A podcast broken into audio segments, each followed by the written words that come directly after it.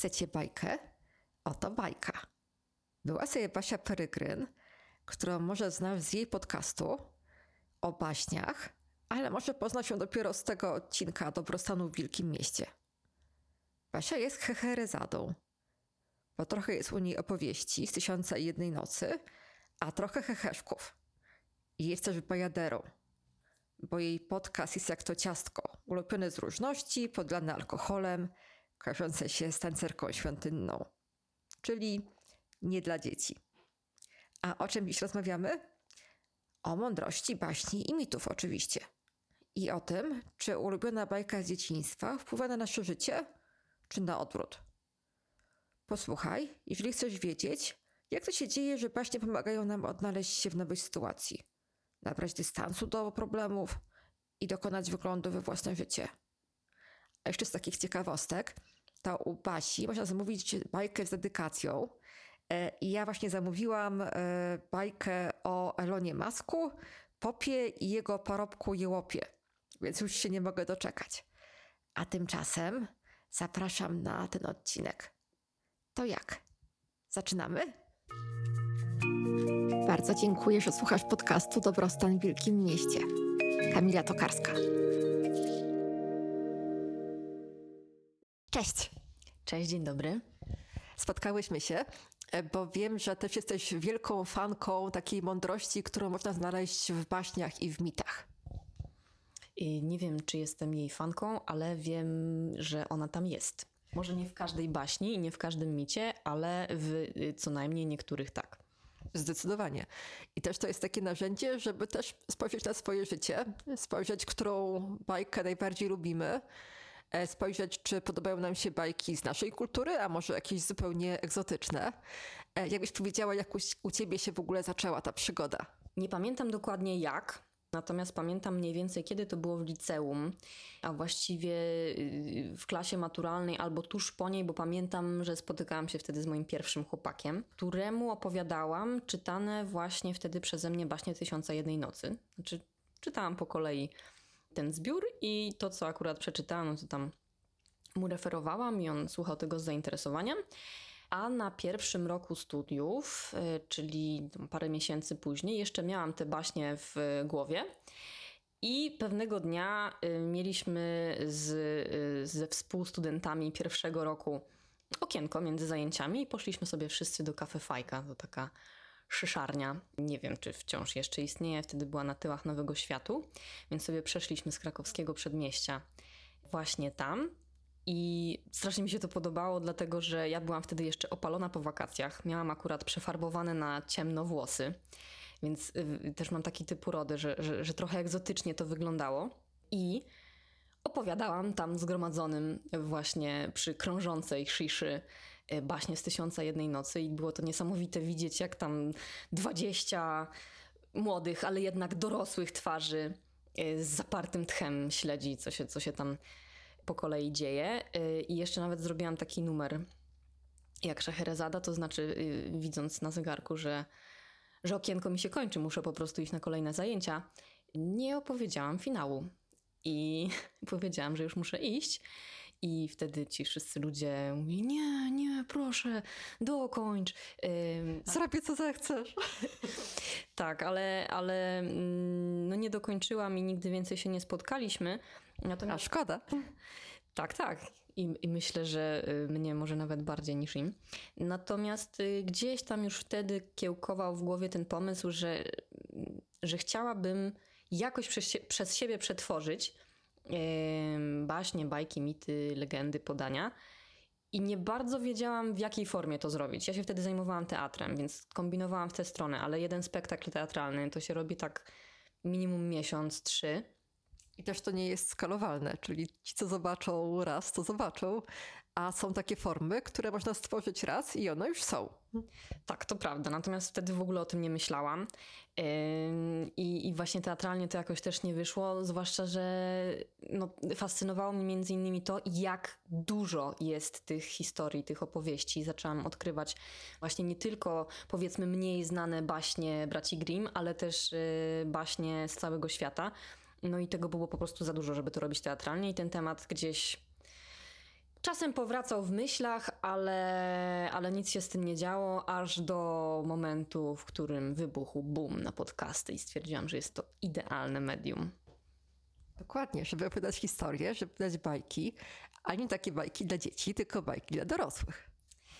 Tak, ja od początku wiedziałam, że, że, że nie chcę tego robić dla dzieci, bo ja trochę chyba nie umiem y, mówić do dzieci. Jak sobie próbowałam kiedyś przypomnieć, o czym ja rozmawiałam z tymi dziećmi, jak byłam w ich wieku, to stwierdziłam, że chyba nie rozmawiałam z nimi po prostu, tylko. tylko... tylko czytałaś bajki i właśnie. A żebyś wiedziała, bo ja się bardzo wcześnie nauczyłam czytać i jedno z moich pierwszych wspomnień jest takie, że siedzę w przedszkolu, wokół siedzą mnie dzieci i ja im czytam bajkę. Pamiętam, że robiłam też e, przedstawienia dla nich jakby, ale niekoniecznie wchodziłam w dialogi, więc w ogóle podcast jest idealnym dla mnie medium, myślę. I, i ale to też nie była taka prosta droga, bo ja w, najpierw e, w ogóle zaczęłam słuchać Okuniewskiej oczywiście i, e, i tak pomyślałam, ej, też bym tak mogła. Ale jak zaczęłam kombinować, o czym by to miało być, to trochę nie wiedziałam o czym. A jeśli mogę też anegdotkę, no pewnie, anegdotki są najlepsze. Y, to jakby takim, takim zapalnikiem, który mnie przekonał, że ja muszę jednak o czymś ten podcast zrobić, było to, że ja bardzo nie lubię być e, sama, kiedy jestem nietrzeźwa. A ponieważ te parę lat temu, kiedy ten pomysł kiełkował, byłam singlem i dalej jestem. Ale nie byłam cały czas. byłam cały ten czas.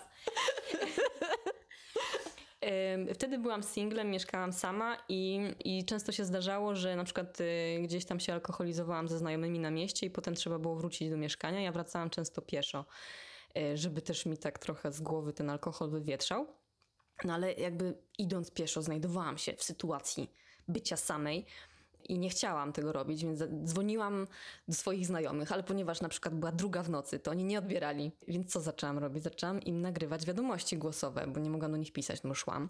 No i rano na kacyku sobie odsłuchiwałam, co też ja im tam naopowiadałam. Co to były za bajki? No właśnie wtedy to jeszcze nie były bajki, ale stwierdziłam, że ej, spoko mi się tego słucha.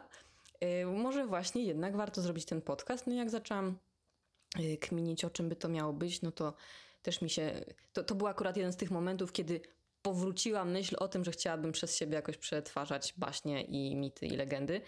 I wtedy właśnie nastąpiła y, synteza tych wszystkich czynników.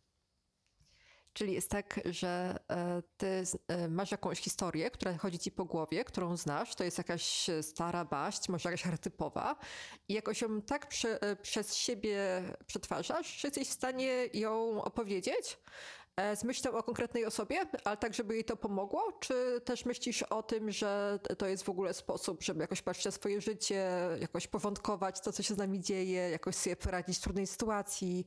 Jak widzisz bajki? Ojej, strasznie dużo pytań. Yy, może po kolei.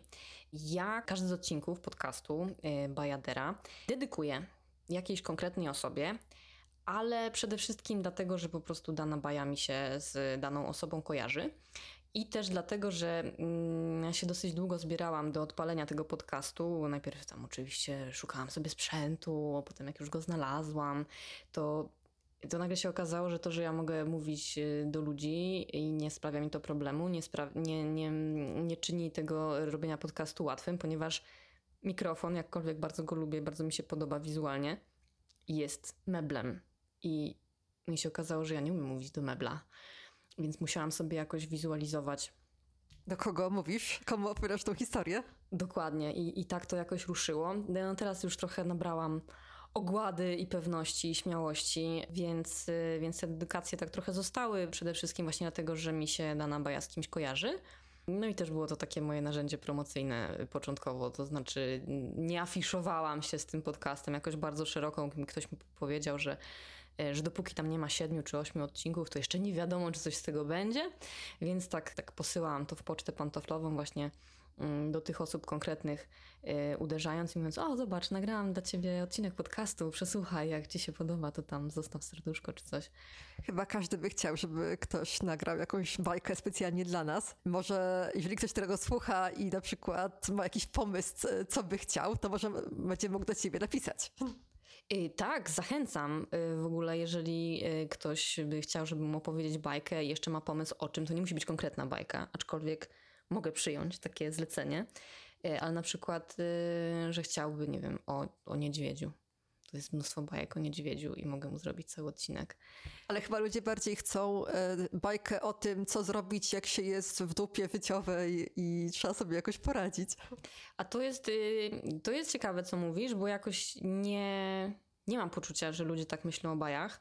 Ja w ogóle zaczęłam o tym myśleć e, też nie spontanicznie, tylko, tylko w związku ze swoimi studiami kulturoznawczymi, gdzie po prostu na pewnym etapie zajmowaliśmy się Brunonem Bettelheimem. To jest taki. Był? Nie wiem, chyba już umarł. E, no sprawdzę. Dawno, dawno temu był sobie Bruno Bettelheim.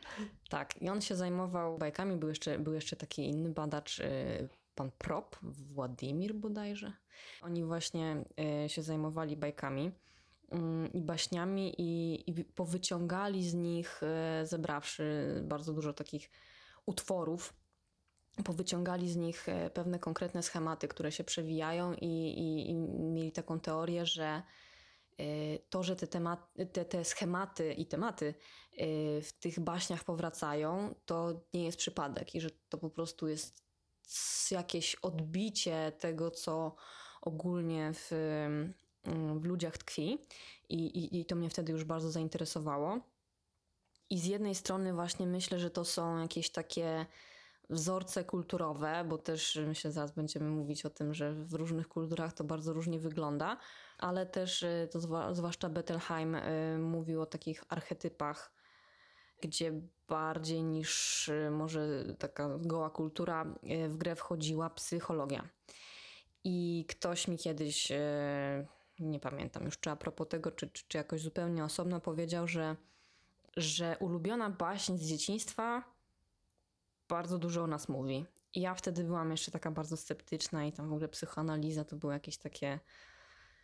Doceniamy doktora Freuda za to, za to wszystko, co się potem wydarzyło, ale jakby no nie, nie, nie darzę go szczególną estymą.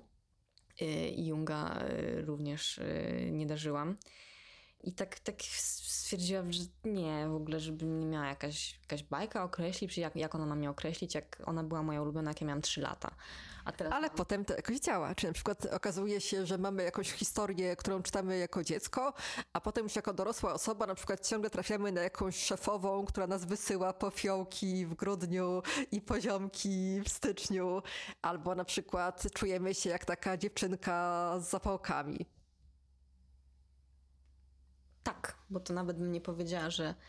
Bo trzeba po prostu na to trochę inaczej spojrzeć. To znaczy, nie jest tak, że ta ulubiona e, baja z dzieciństwa jakoś determinuje nasze życie, e, że w sensie ona jakoś, nie wiem, zapowiada, jest przepowiednią i że ono się potem toczy jakby na jej podobieństwo, tylko raczej odwrotnie, to znaczy już na tym wczesnym etapie mamy w sobie jakieś takie właściwości, które kiedy odnajdujemy je w, w, w jakiejś baśni, opowieści, nawet nieświadomie, to one z nami rezonują i to sprawia, że, że jakoś nas do tej konkretnej historii ciągnie. I też ciągnie do jakiegoś konkretnego bohatera tej historii, tak? Bo jeżeli mamy historię o księżniczce, księciu i w ogóle, e, to jest tam kilka postaci, ale my się z którąś z nich tylko utożsamiamy. Wydaje mi się, że to, że, że, że to jest, e, jakby szukamy takiej baśni, w której to jednak ten protagonista, ta główna postać jest tą, która z nami rezonuje.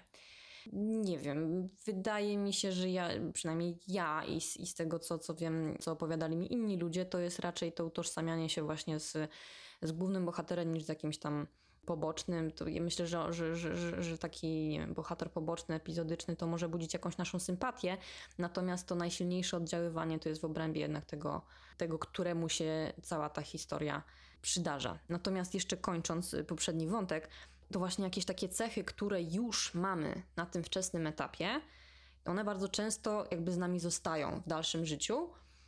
I to właśnie dlatego może się wydawać, że decyzje, jakie podejmujemy i, to, co się nam y, przytrafia, jest jakoś jakimś odzwierciedleniem właśnie tej, tej ulubionej baśni z dzieciństwa. Natomiast y, no, też nie, ja nie wierzę w, w, w cygańskie przepowiednie ze szklanej kuli, że będzie tak i tak, tylko właśnie e, raczej mi się wydaje, że to jest kwestia tego, że coś już w nas jest, co potem po prostu się realizuje w rzeczywistości. A podałabyś jakiś przykład? No to może być na przykład mój przykład. Mm, takie są najlepsze.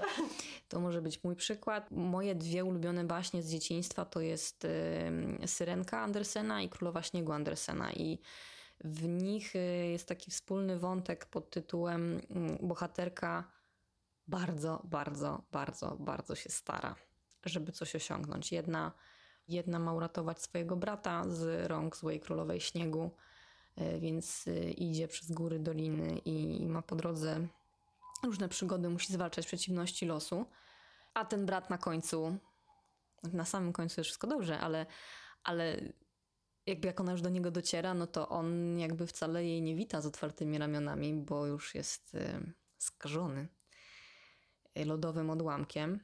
A syrenka z kolei, no cóż, poświęca to, co ma najcenniejszego i i też nic z tego nie ma specjalnie. Tak, jeszcze bardziej nic z tego nie ma i w ogóle w oryginale to ta baśń kończyła się tak, że, y, no, że po prostu rozpływała się w morską pianę i, i ta samiutka końcóweczka, że, że ona jednak ma szansę na odkupienie i otrzymanie duszy, na której jej tak zależało, no to już jest jakiś późniejszy dopisek Andersena, który po prostu w, po jakimś czasie poczuł się trochę lepiej i, i znalazł jakieś takie oparcie w wierze.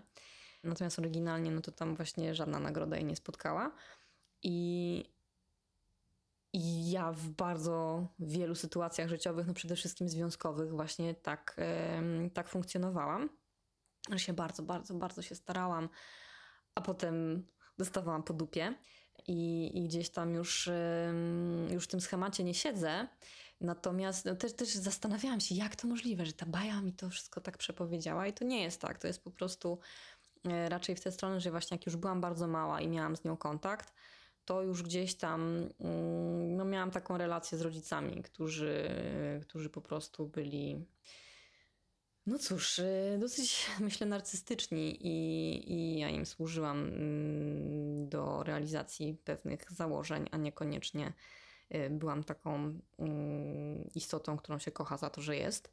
Ja już wtedy jakby zabiegałam bardzo o, o, o mamę, y, o tatę, o, o to, żeby mnie y, lubili, żeby mnie pochwalili i tak dalej. I mm, no i oni tego praktycznie nie robili, bo, bo ja mogłam mieć same, nie wiem, szóstki, piątki i, i być najlepsza we wszystkim, a na koniec tak słyszałam, że mam, nie wiem, bałagan w pokoju albo że Y, to obie ziemniaki, no i gdzieś tam to, to są rzeczy, które ja pamiętam i to jest jak już miałam trochę więcej lat niż jak się pierwszy raz zetknęłam z baśnią Andersena.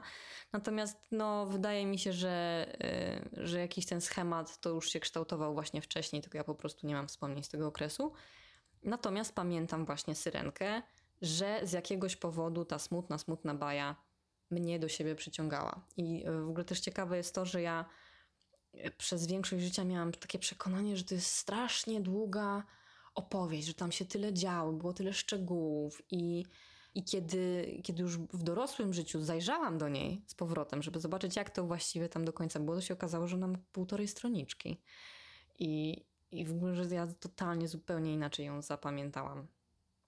A jak już e, jako dorosła osoba wróciłaś do tej historii, to czy miałaś jakieś narzędzia, jak z tym pracować, tak? Czyli mamy jakiś taki wgląd, że jest jakaś historia, która z nami rezonuje, czyli jakoś się odnajdujemy w jakimś wzorcu relacji, ale teraz jak ta historia, jak ta baja może nam pomóc sobie poradzić, jakoś odnaleźć sens albo przezwyciężyć jakieś trudności?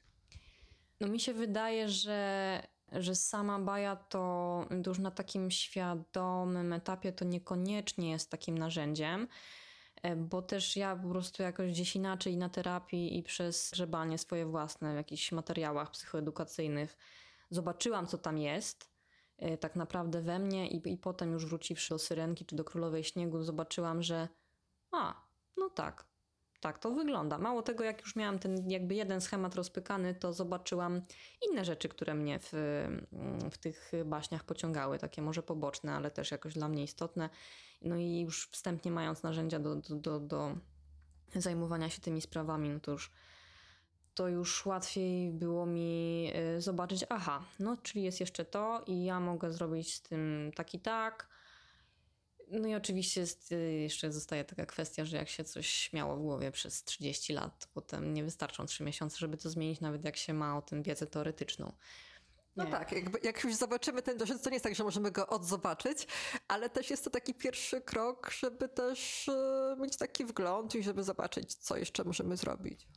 Tak, ale wracając do Twojego jeszcze pytania y, o to, jak bajka może pomóc, to wydaje mi się, że ona bardzo pomaga właśnie dopóki jesteśmy w, w jakby w, no, w tej nieświadomce na temat tych, y, tych schematów, które, mm, w które się wpisujemy i bardzo pomaga dzieciom, ponieważ y, no, małe dziecko nie wie, co się dzieje, nie wie, dlaczego tak jest, że na przykład właśnie ono się bardzo stara i, i nic z tego nie wychodzi ono nawet mm, nie jest, myślę, świadome tego, że nie wychodzi, tylko po prostu nie zna innej rzeczywistości. I, i widząc taki model gdzieś indziej, w, w jakimś takim ogólnym, ogólnodostępnym dziele, czyli nie, nie czymś, co dotyczy bezpośrednio jego, co powstało niezależnie od niego, to myślę, że może się czuć jakoś mniej samotnie z tym swoim problemem, o którym nawet nie wie, że jest problemem.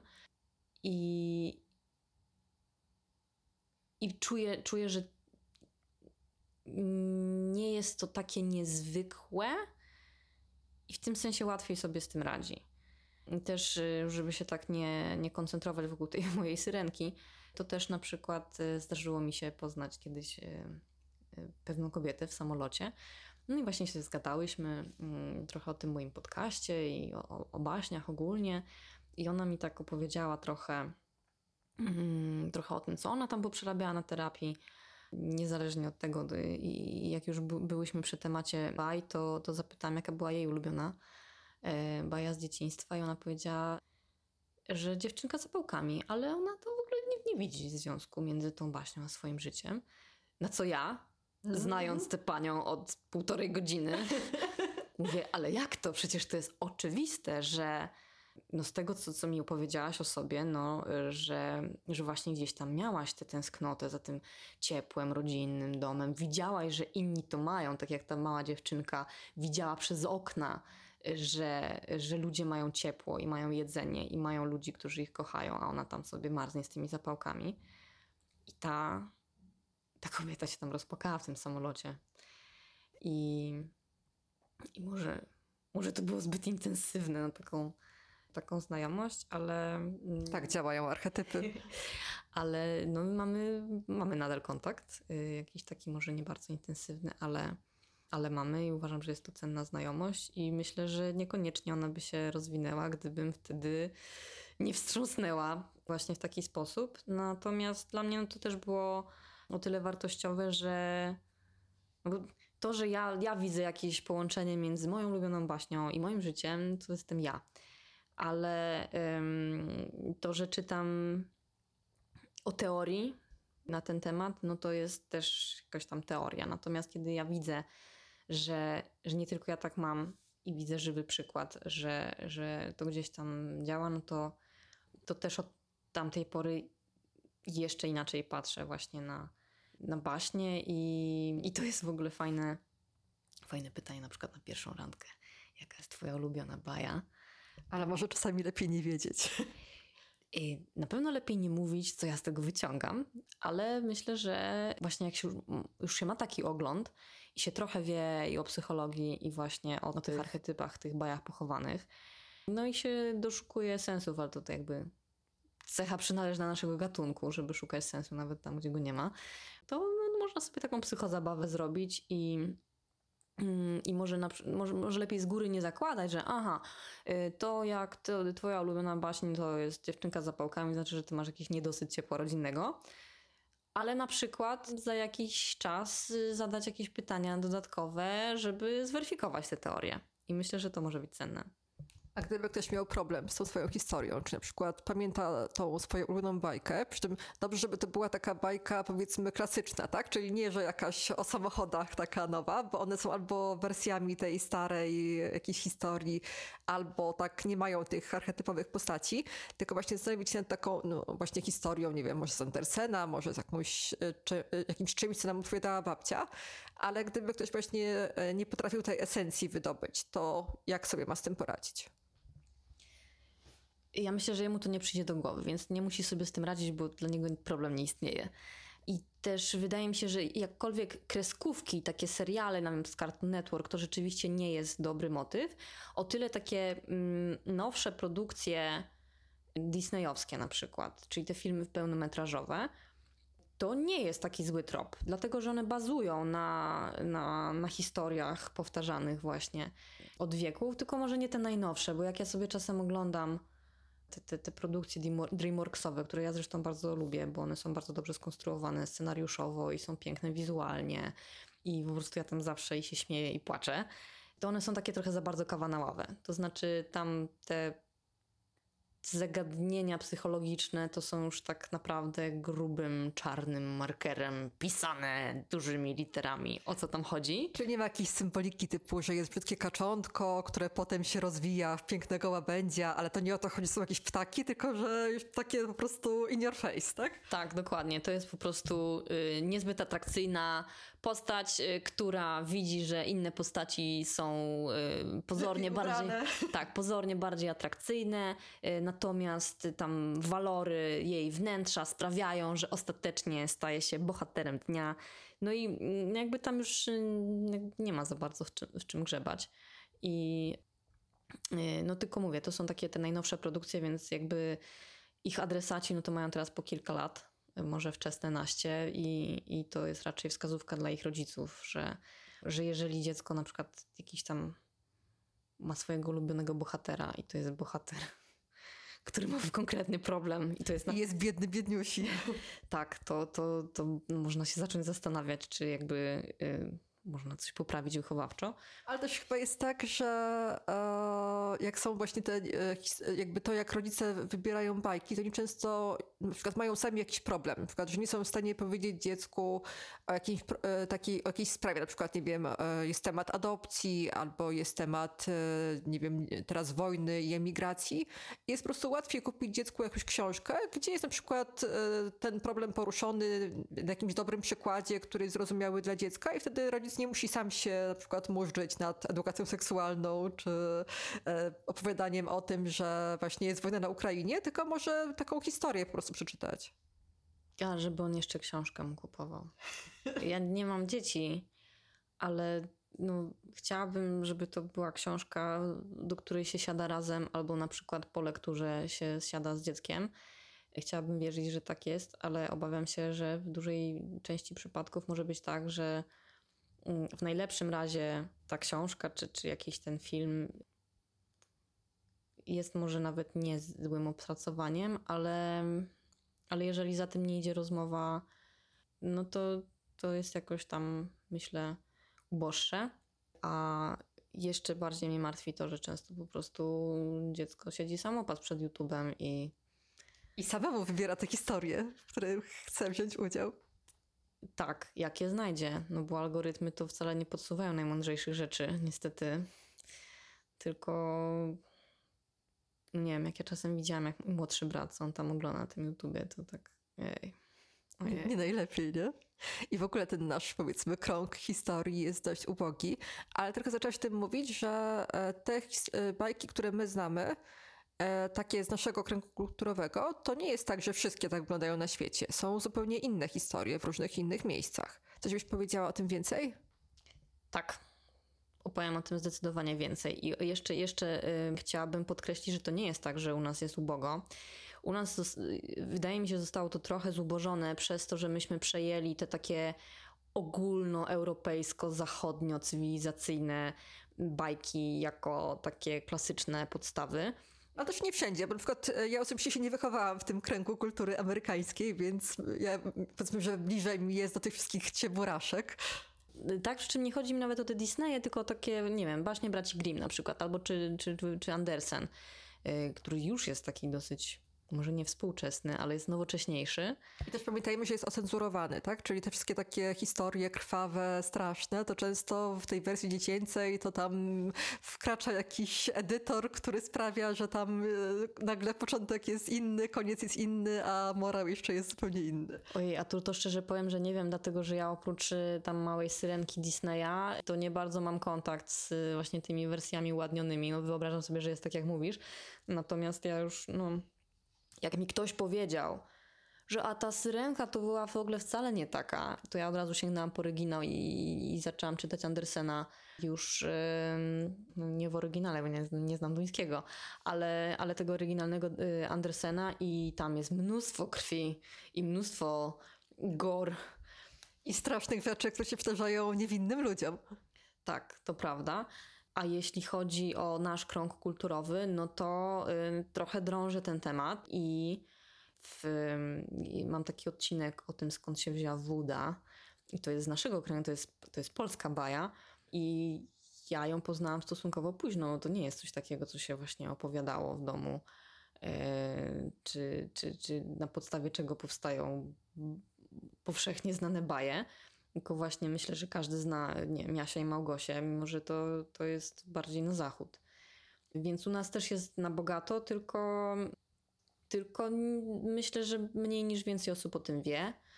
Y, I może ja tu jestem trochę na misji, żeby, żeby te mniej znane baje promować, ale też nie, nie, nie na takiej, żeby się stricte zagłębić w, w baje polskie, właśnie dlatego, że bogactwo ogólnoświatowe y, mnie tutaj fascynuje i był taki ważny moment y, w moim życiu na temat bajek, że y, zobaczyłam właśnie bajki z zupełnie innych kręgów kulturowych, afrykańskie na przykład, albo Indian Ameryki Północnej, albo, albo y, ludów północy z Syberii. I one mnie wbiły w ziemię. Dlatego, że one się na przykład kończyły z dupy. W sensie nie miały żadnej puenty, albo nie miały morału. Znaczy, brak morału to może nie jest najstraszniejsza rzecz, jaka może się wydarzyć, ale jakby nie miały tej klasycznej, by się wydawało, struktury narracyjnej, tej fabuły, że jest bohater i on ma przygody i ma przeszkody do pokonania, a na końcu jest Ale do... potem jest, wszystko się udaje i w ogóle dostaje rękę księżniczki pół królestwa. Tak, tam jest bardzo często jakby wyjaśnienie, skąd się wzięły pewne rzeczy. Na przykład, dlaczego nie wiem, niedźwiedź nie ma ogona. Co jest też ciekawe, no bo u nas jakkolwiek są też takie, takie właśnie baje, no to, no to są takie, powiedziałabym, mniej popularne. Natomiast gdzieś tam, gdzieś tam po świecie widzę, że, że, że, pojawia się taki właśnie motyw tłumaczący. Są też często takie, które obrazują czyjąś głupotę. Czyli przypuszczam, że mają być jakąś taką przestrogą, ale nie jest to na przykład tak jak, nie wiem, czerwony kapturek, że idzie sobie czerwony kapturek i tam jest wilk i zjada babcię, ale potem przychodzi myśliwy i wszyscy są na koniec zadowoleni. E, oprócz wilka. Tylko, a, a morał z bajki jest taki, żeby nie chodzić na skróty i nie rozmawiać z obcymi. Tylko tam jest po prostu na przykład historia kogoś, kto zrobił głupio i źle na tym wyszedł. Koniec. Wyciowa bardzo historia. Tak. I ja miałam takie poczucie, jak się pierwszy raz z tym zetknęłam, że jakby... Można przeklinać? Można, wszystko można. Że po chuju są te bajki. że są takie... No jakieś takie wybrakowane, że, że są takie trochę gorsze, że nie wiem, może prymitywniejsze, a potem pomyślałam, o Boże, co to jest za kolonialne podejście europocentryczne i że w ogóle, że, że jak to świadczy o moim własnym jakimś takim ograniczeniu, że ma być tak jak ja z nami lubię, bo inaczej to jest B. Ale tak naprawdę, no to no my jesteśmy w mniejszości, no Europa jest bardzo malutka i dobra, mamy bogatą kulturę, ale też w tym poczuciu, że o, mamy taką bogatą kulturę, to często jakby w ogóle nie, nawet nie próbujemy się zastanowić, czy, czy gdzie indziej takiego bogactwa, tylko po prostu innego też nie ma i ale jest coś, e, to dlatego, że te bajki tam pełnią inne funkcje niż u nas? Nawet nie wiem, to jest, to wy, wydaje mi się, że to może być tak, że po prostu, nie wiem, przywozimy Coca-Colę do Afryki i my się nie interesujemy tym, czy jakby co tam było wcześniej, tylko pokazujemy, patrzcie, jaką mamy fajną Coca-Colę i teraz jakby my ją wam dajemy, proszę bardzo. Co tam, to jest takie bardzo uproszczone wspomnienie y, Zygmunta Baumana. Z Zygmunta Baumana. Tak, myślę, że, że w naszym takim zadufaniu trochę w ogóle nawet nie patrzymy, co tam jest. A jak nawet patrzymy i widzimy, że o, to są takie baje z chuja, to, to jakby nie, niekoniecznie się, się nad tym pochylamy i jakoś tym interesujemy bardziej niż takim, aha, no to oni mają takie inne baje. Ale na szczęście możemy im pokazać naszego Disneya, ów. Więc nie potrafimy korzystać z tego bogactwa, które tam jest. Trochę tak, nie potrafimy się otworzyć na to, że to może być Właśnie chciałam powiedzieć, że to może być atrakcyjne, ale może to właśnie wcale nie musi być atrakcyjne. My tego trochę oczekujemy. I może niesłusznie. Może po prostu należy stwierdzić, że okej, okay, to jest i nie ma co tego jakoś disować, negować i tylko warto może lepiej po prostu to poznać. Mm, to prawda. Ale też właśnie te bajki nam się kojarzą właśnie albo z taką rozrywką, czyli że e, czytamy albo oglądamy coś, żeby wiedzieć, co się wydarzy, albo nam się kojarzą z takimi momentami bliskości, czy na przykład, nie wiem, że mama nam czyta na dobranoc, jesteśmy jakoś, nie wiem, przytuleni i to jest taka chwila te, tego poznawania historii, ale też takiej bliskości. Więc myślę, że po prostu mamy inne podejście tutaj. Możliwe. No dla mnie to raczej nie były chwile bliskości. Ja, ja baję poznawałam przede wszystkim sama. Aczkolwiek zdarzało mi się, że, że babcia opowiadała mi taką jakąś baję, której nigdzie ani nie czytałam, ani znikąd inąd jej nie słyszałam i ona znała te baje może dwie na krzyż i ja jakby cały czas chciałam właśnie, żeby mi babcia opowiadała. A jakie to były historie? Ojejku. To było o kocicy która miała małe kotki i tym kotkom się działy jakieś złe rzeczy. Ale to była właśnie taka baja grimiczna właśnie sprzed, y, sprzed posłodzenia braci Grimm y, w duchu. Nie, nie wiem, czy ona była z braci Grimm. Nie, nie spotkałam jej, y, w, ale też nie, nie poznałam całego, pełnego zbioru mm, opowieści stworzonego przez braci Grimm, tego, tego, tego takiego tru ale wydaje mi się, że to jest jakaś taka baja bardziej ze wschodu. Moja babcia była z Łemków, mhm. y, więc może, y, może to jest jakoś z tamtego kręgu kulturowego, ale przyznam, że nie zgłębiałam.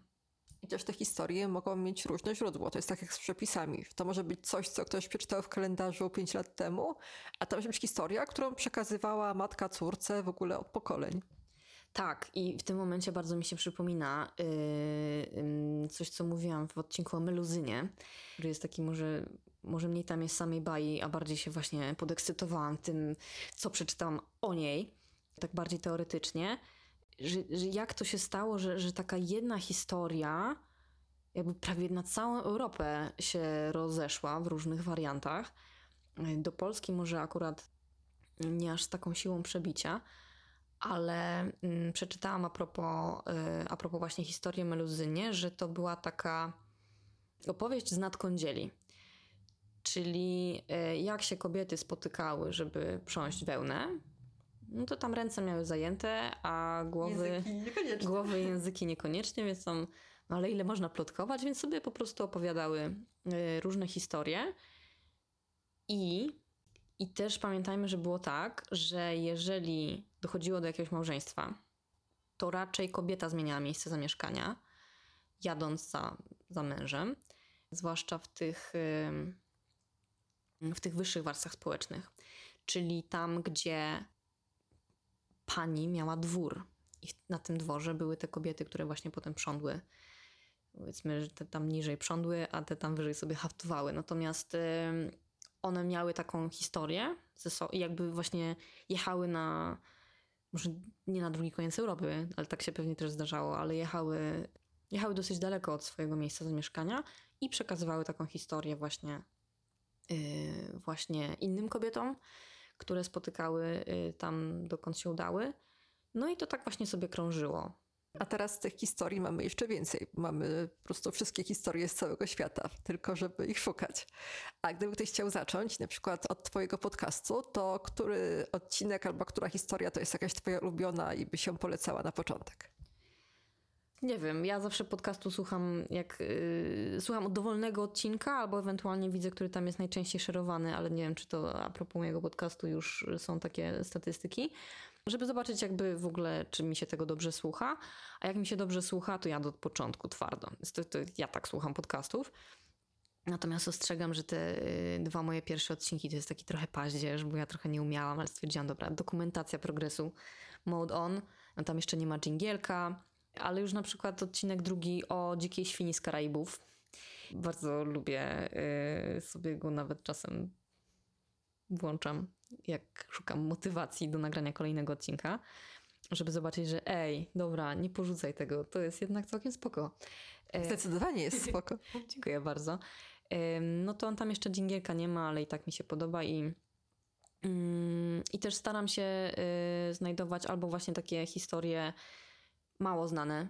Ja nie miałam pojęcia o, o dzikiej świni z Karaibów, że tam się tyle dzieje. Mm, albo takie właśnie nawet y, jak, mm, jeśli takie jak meluzyna, która no powiedzmy gdzieś tam krążyła, no to właśnie żeby się dogrzebać do jakichś takich mniej oczywistych szczegółów, żeby przekazać, więc myślę, że, że żeby zapoznać się z jakąś historią do tej pory y, sobie nie, mm, niekoniecznie dobrze znaną, to myślę, że każdy odcinek jest dobry. Super. A to jest e, ten cykl mojego podcastu, jest o dobrostanie, czyli takim dbaniu o siebie. Jak bajki mogą nas tego dobrostanu nauczyć? Hmm, czy nauczyć? To nie wiem. Ale myślę, że jako ludzie, jako przedstawiciele naszego gatunku, po prostu lubimy historię. I lubimy historie, które już znamy, ale z drugiej strony lubimy poznawać nowe rzeczy. Więc no na pewno ja tak mam, że jak, jak poznaję nowe historie, takie właśnie w formie baśni, a nie na przykład kolejnego serialu y, na Netflixie, to, to jest to po prostu przyjemne. Więc jakoś tam wprowadza w błogostan, w, w dobrostan. I w błogostan. W błogostan może też.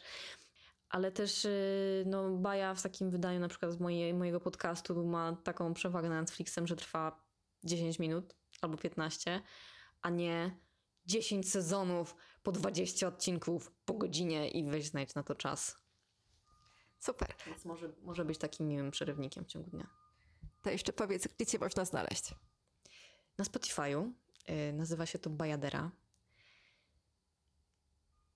Yy, należy szukać hasła Bajadera, ewentualnie Heherezada przez Samocha. Na Spotify, na innych kanałach też. Zapraszam serdecznie. Będzie link na pewno w opisie odcinka, więc e, będzie łatwiej tutaj znaleźć. A jeszcze na koniec, Heheryzado, jakbyś nam opowiedziała jakąś bajkę. Okej, okay, może być na przykład właśnie o tym niedźwiedziu, dlaczego nie ma ogona. To jest y, baja właśnie jednego z ludów północy. I zaczyna się tak, że niedźwiedź miał piękny, wielki, włochaty, kudłaty, puchaty ogon. Taki jak lis, tylko nawet jeszcze większy. No i właśnie sobie siedział z lisem, a konkretnie z lisicą i dumał nad sensem życia i tak sobie y, omawiali różne tematy. No i, mm, no i się zastanawiał niedźwiedź z lisicą, jak by to zrobić, żeby sobie nałowić ryb. I, I lisica mówi: Słuchaj, no ja to robię tak, że, e, że, że jak jest przerębel e, w, w zamarzniętym jeziorze, no to ja tam sadzam ogon i on jest w ogóle, zobacz, ja tak macham, macham, macham i on jest taki, wiesz, fajny i ryby do niego po prostu e, same przylatują i się tak czepiają tego ogona, jak wyciągam po prostu i mam ryby. Dobry plan. I I niedźwiedź mówi, aj, to tak działa? No mi, no, no, no, pokażę ci. Y, po czym gdzieś tam zostawiła tego niedźwiedzia i y, poszła nad jezioro i jest tam rzeczywiście przerębel, no ale wyoutsourcowała y, tę usługę i, mm, i po prostu poczekała, aż przyjdą ludzie, którzy powyciągali te ryby już tam jakimiś swoimi metodami z tego przerębla i zobaczyła, w którą stronę się udają i pobiegła szybko krzakami, e, żeby im stanąć na drodze, a właściwie się położyć i udawa- udawała trupa. Więc e, jak zobaczyli po prostu takiego martwego, myśleli, nie wiem, może, może przemrożonego lisa, ale tu ładna, ładne, prawda, nienaruszone futerko, to stwierdzili, o, no fajnie, to jeszcze mamy bonus tutaj do naszych rybich łupów. I rzucili, rzucili te lisice e, po prostu na furę, tam gdzie te ryby wieźli. I, e, i lisica wtedy ożyła. E, No i sobie te, te ryby mm, po prostu nachapsała się tych ryb i, i wróciła z nimi do niedźwiedzia i mówi, no patrz, patrz, tutaj w ogóle ja mam doskonały, doskonały jak widzisz, tutaj sposób na, na łowienie ryb. E, I niedźwiedź stwierdził, że o kurde, to rzeczywiście działa, no to, no to ja też spróbuję. No i poszedł nad zamarznięte jezioro, wsadził ogon do przerębla. Ale niestety ryby nie brały i siedział tam tak długo, aż, aż przerębel zamarzł. I no jak próbował się wyswobodzić, to niestety wyrwał, urwał sobie ten ogonek i od tamtej pory właśnie niedźwiedzie już nie mają ogonków. Dziękuję, że nam powiedziałaś, jak żyć. I dziękuję za wspólny czas. Jak lis, jak lis. Dziękuję. Dzięki. Dziękuję za wspólny czas. Jeśli masz jakieś pytanie po tym odcinku, po prostu napisz. Będzie mi bardzo miło, jeżeli polecisz ten odcinek swoim herbatnikom i powiesz im, że słuchasz podcastu Dobrostan w Wielkim Mieście.